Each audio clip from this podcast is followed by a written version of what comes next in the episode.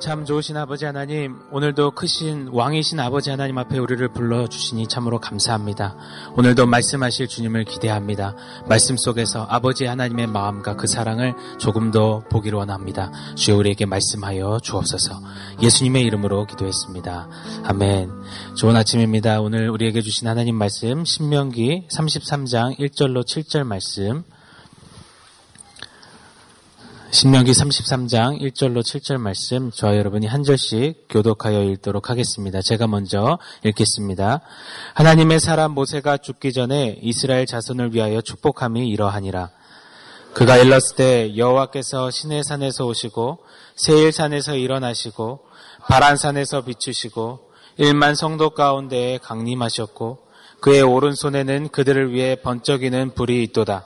여호와께서 백성을 사랑하시나니 모든 성도가 그의 수중에 있으며 주의 발 아래에 앉아서 주의 말씀을 받는도다. 모세가 우리에게 율법을 명령하였으니 곧 야곱의 총회의 기업이로다. 여수론의 왕이 있었으니 곧 백성의 수령이 모이고 이스라엘 모든 지파가 함께한 때에로다. 루벤은 죽지 아니하고 살기를 원하며 그 사람 수가 적지 아니하기를 원하나이다. 우리 7절 같이 읽겠습니다. 유다에 대한 축복은 이러하니라. 일러스되 여호와여 유다의 음성을 들으시고 그의 백성에게로 인도하시오며 그의 손으로 자기를 위하여 싸우게 하시고 주께서 도우사 그가 그 대적을 치게 하시기를 원하나이다. 아멘. 오늘 최상의 복이라는 제목으로 하나님 말씀 함께 상고하며 나아가도록 하겠습니다. 신명기 33장은 이제 광야에서 죽음을 맞이하게 될 모세가 자신을 떠나 가나안에 들어가게 될 이스라엘 백성들과의 이별을 앞두고 마지막으로 선포하는 축복의 메시지가 담겨져 있습니다. 이스라엘을 누구보다 사랑했고 누구보다 아꼈고 이스라엘을 향한 아버지 하나님의 마음을 누구보다 잘 알고 누렸던 모세가 전하는 축복의 메시지지요.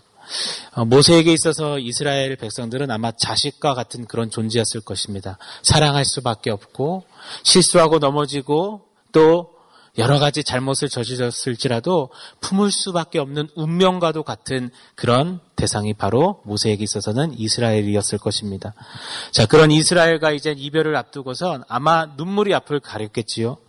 이렇게 많은 생각들을 가지고선 한마디 한마디를 굉장히 무게 있게 내뱉으며 이스라엘 열두 지파의 이름을 호명하며 불러가며 축복하는 그 내용이 신명기 33장에 기록되어 있습니다. 우리 먼저 1절을 같이 읽어보도록 하겠습니다. 같이 읽습니다. 하나님의 사람 모세가 죽기 전에 이스라엘 자손을 위하여 축복함이 이러하니라. 하나님께서는 먼저 모세를 하나님의 사랑이라고 호칭하십니다. 하나님의 소유된 사람, 하나님의 것, 하나님을 닮은 사람, 하나님의 편.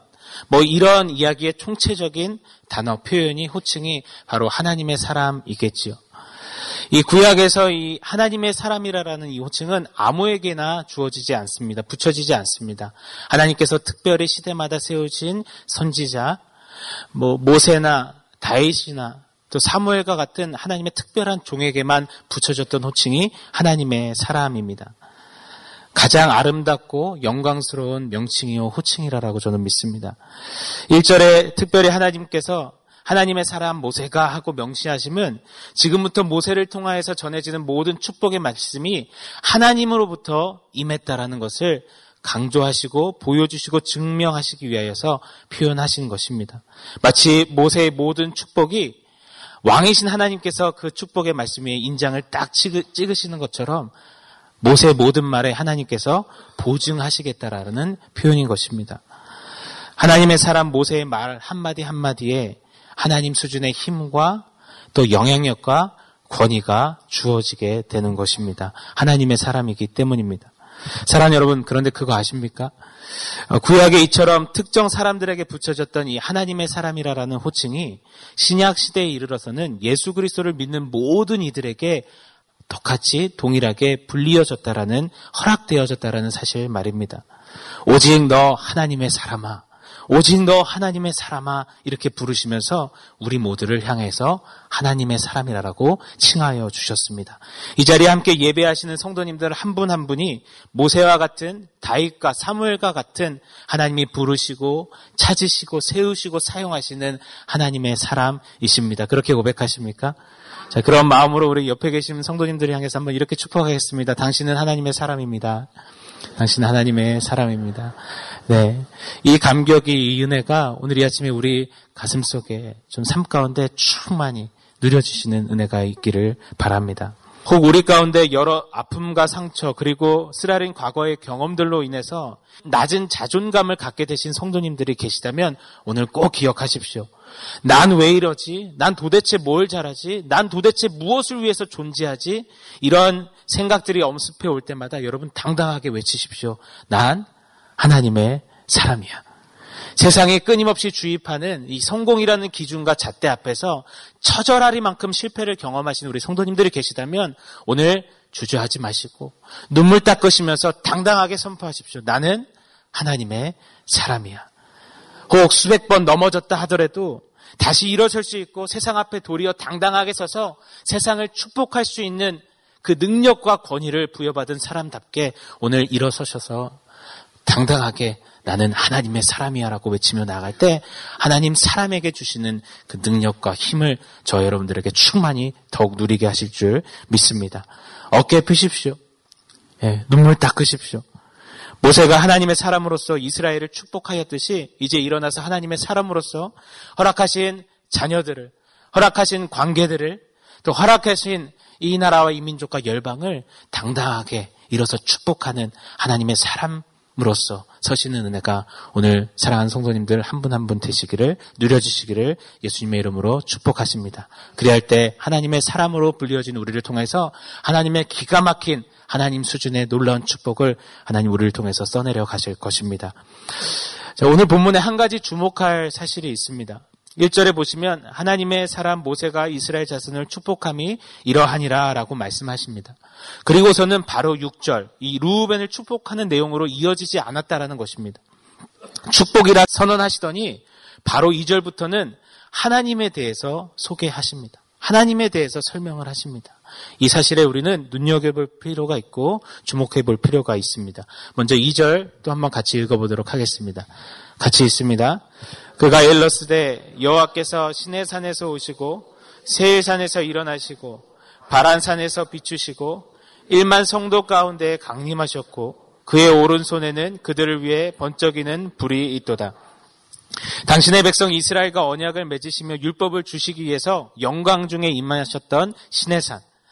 그 하나님께서 그 하나님의 영광이 멀리 떨어져 있는 세일산과 바란산에까지 이 퍼져 나갔음을 이 시각적으로 그려내주고 계십니다. 또 우리 2절에 보시면 1만 성도라는 말은 1만 명의 사람이라는 말이 아닙니다.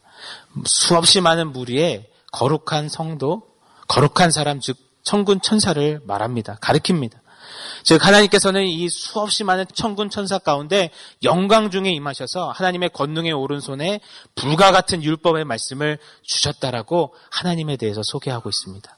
즉 하나님의 영광스러움 또 하나님의 영광스러운 말씀 자체를 이절에 소개하고 있는 것입니다. 모세는 오늘도 어김없이 한 가지 선포를 하고 있는 것입니다. 최상의 복이란 다른 어떤 것이 아니라 우리의 이런저런 어떠함이 아니라 가장 큰 축복은 최상의 복은 바로 이 하나님의 영광스러움이요. 영광스러운 하나님의 말씀 자체가 최상의 복임을 모세는 선포하고 있는 것입니다. 이런저런 우리에게 주실 또 주신 주셨던 축복의 내용이 아니라 복 주시는 하나님 자체가 최상의 복임을 오늘 강조하듯 강한 메시지로 우리에게 던져주고 있는 것입니다. 그런 의미에서 오늘 본문의 이 제목이 참 좋습니다. 최상의 복. 최상의 복은 바로 하나님. 영광스러운 우리 주님이시요. 하나님의 영광스러운 말씀이시라는 사실입니다. 이 독일에 한 고아원이 있었습니다. 한 노신사가 이 스물여 명의 불쌍한 버림받은 아이들을 자식처럼 길렀습니다. 한날은 연말이 되어서 이 선물 보따리에 선물을 한 나름 실어서 아이들 앞에 이렇게 늘어놓았습니다. 아이들이 난리 난리가 났습니다. 저마다 더 갖겠노라고 더 움켜쥐겠노라고 치고받고 싸우기도 하고요. 막 좋아서 들뜨길 시작합니다. 근데 한 아이만 유독 이 노신사 옆에 붙어 있는 거예요. 그래서 이 아이에게 말합니다. 얘야 너도 빨리 가서 선물 골라. 너 안 그러다 친구들이 다 가져간다. 그래도 요지부동입니다. 그렇게 시간이 지났고 아이들이 이제 선물을 다 하나둘씩 움켜쥐고 밖에 나가 이제 뛰놉니다. 여전히 노신사 옆에 이 어깨 쪽에 옷자락을 붙잡고 있는 아이에게 이 노신사가 묻습니다. 얘야, 할아버지가 준 선물이 마음에 안 드니? 너 왜 그랬어? 뭐 다른 거 더 갖고 싶은 거 있어? 이렇게 묻자 이 아이의 대답이 이렇습니다. 할아버지, 난 할아버지가 좋아요. 할아버지, 난 선물도 좋지만 할아버지 곁에 있는 게 좋아요. 할아버지랑 함께 있고 싶어요. 이 이야기를 듣는데 이 노신사의 마음이 와르르 감격 속에 무너져 내렸대요. 그러면서 이 아이를 양아들로 삼고 자기의 모든 유산을 물러주었다라는 실화를 제가 읽은 적이 있습니다. 사랑하는 여러분, 어쩌면 우리는 하나님의 선물 보따리에 가득 담겨진 선물에 집중하는지 모르겠습니다. 그 선물 하나라도 더 움켜쥐려는 모습을 가질 때가 참 많습니다. 남들보다 그 선물 하나 더 가지면 신이 나서 어쩔 줄 모릅니다.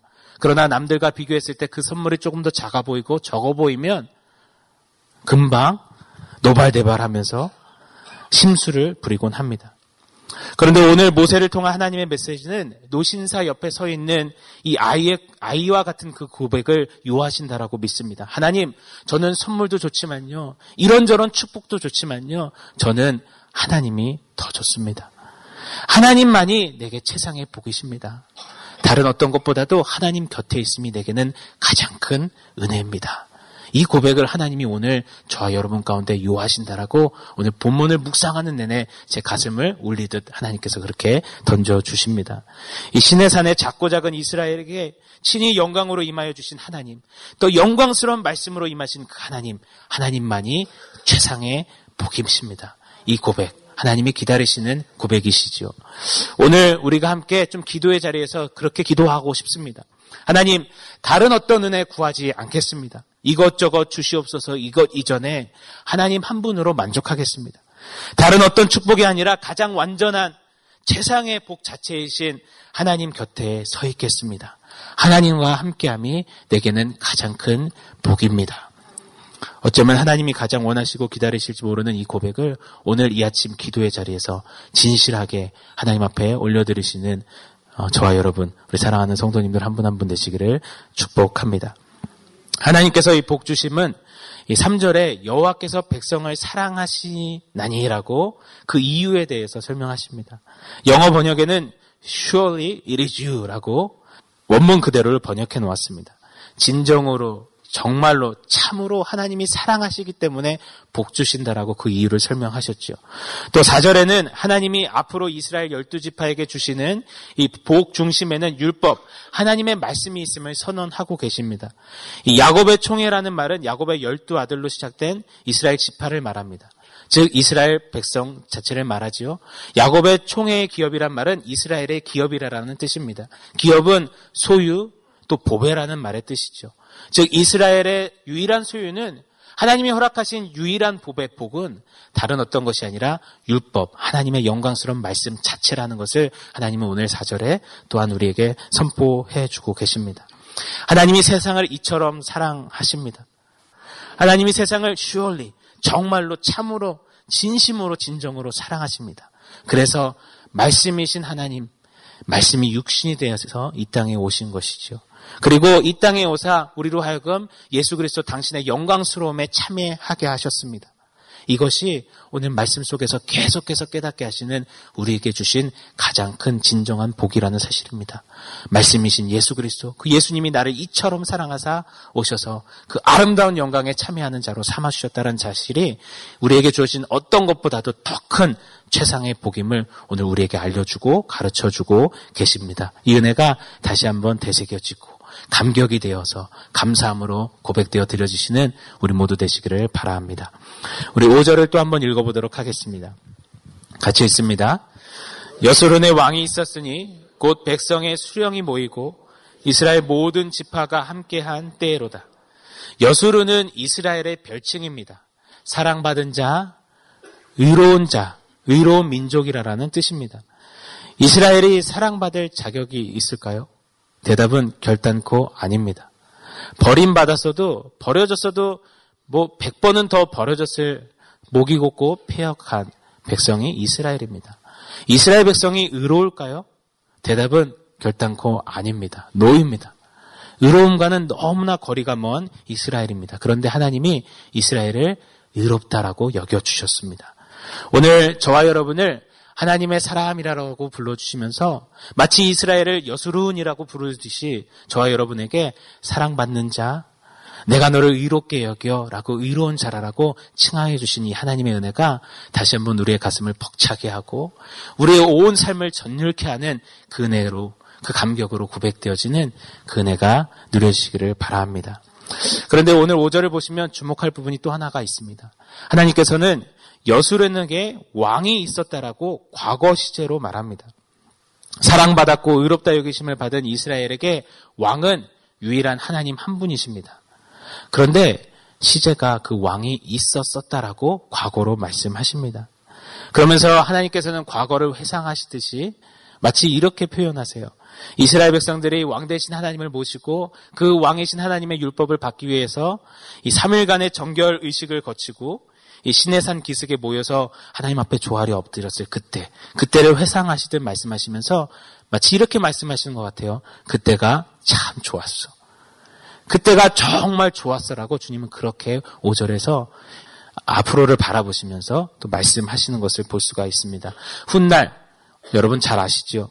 사무엘 시대에 이스라엘 장로들이 사무엘에게 찾아갑니다. 그러면서 이 우리는 눈에 보이지 않는 하나님이 아니라 다른 이방 나라처럼 눈에 보이는 왕을 원합니다라고 재차 그렇게 요청합니다.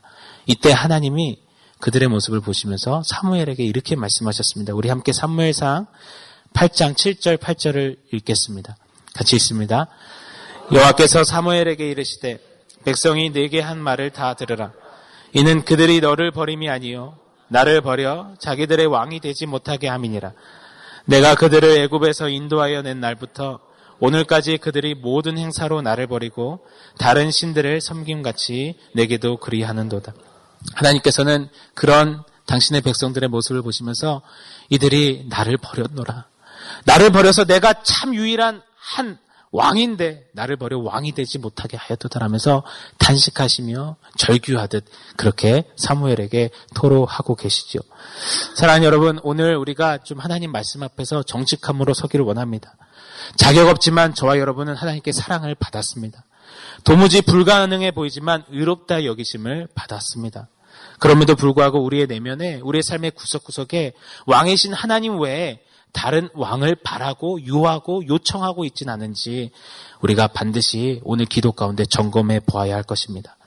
하나님이 우리를 보시면서 기록하시다면 과연 어떤 시제로 기록하실까요? 여수론에게 왕이 있었었다라고 말씀하시듯 과거 시제일까요? 저와 여러분의 이름 석자를 부르시면서 너에게 있어서 나는 왕이었었다. 과거였을까요? 아니면 부족하지만 연약해도 너에게 있어서 나는 지금도 왕이다. 현재 진행 시제일까요? 원하옵고 바라옵기는 오늘 이 자리에 앉아 계신 말씀을 대하시는 우리 성도님들 한 분 한 분만큼은 이 마지막 때에 좀 하나님 앞에 하나님이 오늘도 어제와 같이 변함없이 어김없이 우리의 왕으로서 역할을 하시고 왕으로서 높임을 받으시고 왕으로서 삶을 이끄시는 그 놀라운 그 역사함이 가득가득 누려지시기를 축복합니다. 이제 6절부터는 이스라엘 각 지파대로 호명하시면서 축복의 내용을 이제 선포하십니다. 6절 루우벤은 야곱의 장자입니다. 아비의 침상을 더럽혔습니다. 아비의 아내를 범했습니다. 참 저주받아 마땅하죠. 그럼에도 불구하고 하나님은 루벤을 버리지 아니하시고 살아있도록 복을 주십니다. 그렇게 품어 주십니다. 7절 유다는 백성을 돌보고 백성을 위해 싸우는 축복, 즉 이 왕권을 약속하시면서 복을 주십니다. 장차 유다의 자손으로 오실 메시아, 이 대적 중의 대적인 이 사단 마귀의 머리를 짓누르시고 상하게 하실 메시아의 나심을 축복으로 선언해 주고 계십니다. 자, 이렇게 오늘부터 시작해서 내일 모레까지 이스라엘 각 지파의 이름이 거명되며 호명되며 하나님께서 그들에게 주시는 최상의 복 자체이신 하나님께서 주시는 복의 내용이 나열될 것입니다. 오늘부터 내일 계속해서 이 하나님 말씀 앞에서 복의 내용을 통해 최상의 복 되신 하나님을 주목하여 바라보시고 그 최상의 복 되신 하나님을 누리시는 저와 여러분 되시기를 예수님의 이름으로 축복합니다. 우리 함께 기도하겠습니다. 하나님, 복 주시는 하나님, 세상의 복 되신 하나님을 더욱 바라보기를 원합니다. 이것저것 복 주시옵소서, 복의 심취에 사는 우리가 아니라 복의 근원 되시는 하나님을 믿음의 눈으로 더욱더 바라보기를 원합니다. 세상의 복 되신 하나님 곁에만 서기를 원합니다. 왕이신 하나님만을 왕으로 모시며 살아가기를 원합니다. 오늘도 우리의 눈 여시고 우리의 마음 붙드사 하나님을 하나님답게 섬기며 하나님의 사람답게 살아가도록 주님 은혜 베풀어 주시옵소서. 예수님의 이름으로 기도합니다. 아멘.